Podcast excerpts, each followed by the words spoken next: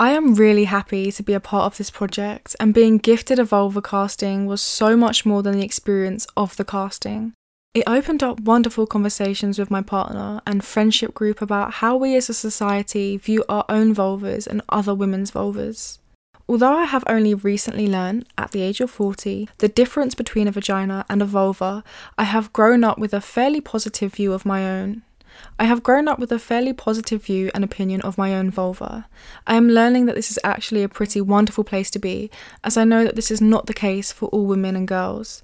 I have never really given much consideration to the aesthetics of my vulva. I thought rather more about whether my vagina was tight enough for any of my partners. Thankfully, I have since let go of the notion that as a woman I need to have a tight vagina to please a man. There has always been a level of intrigue and fascination about the nature of my vulva, with all its little curves and crevices, all the places that have different textures and varying softness. She provides such an array of beauty to observe with her ever changing colours and shapes that it's hard not to love her. I am noticing subtle changes in her as I get older, and I am embracing that also. In writing this, I am realizing that she is the one area of my body that I haven't actually had a problem with.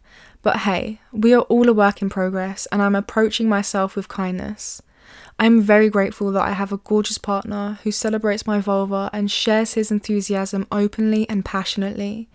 Thankfully, he is supportive in my decision to grow my pubic hair and appreciates that it is completely my own choice as to what I want to do with my own body.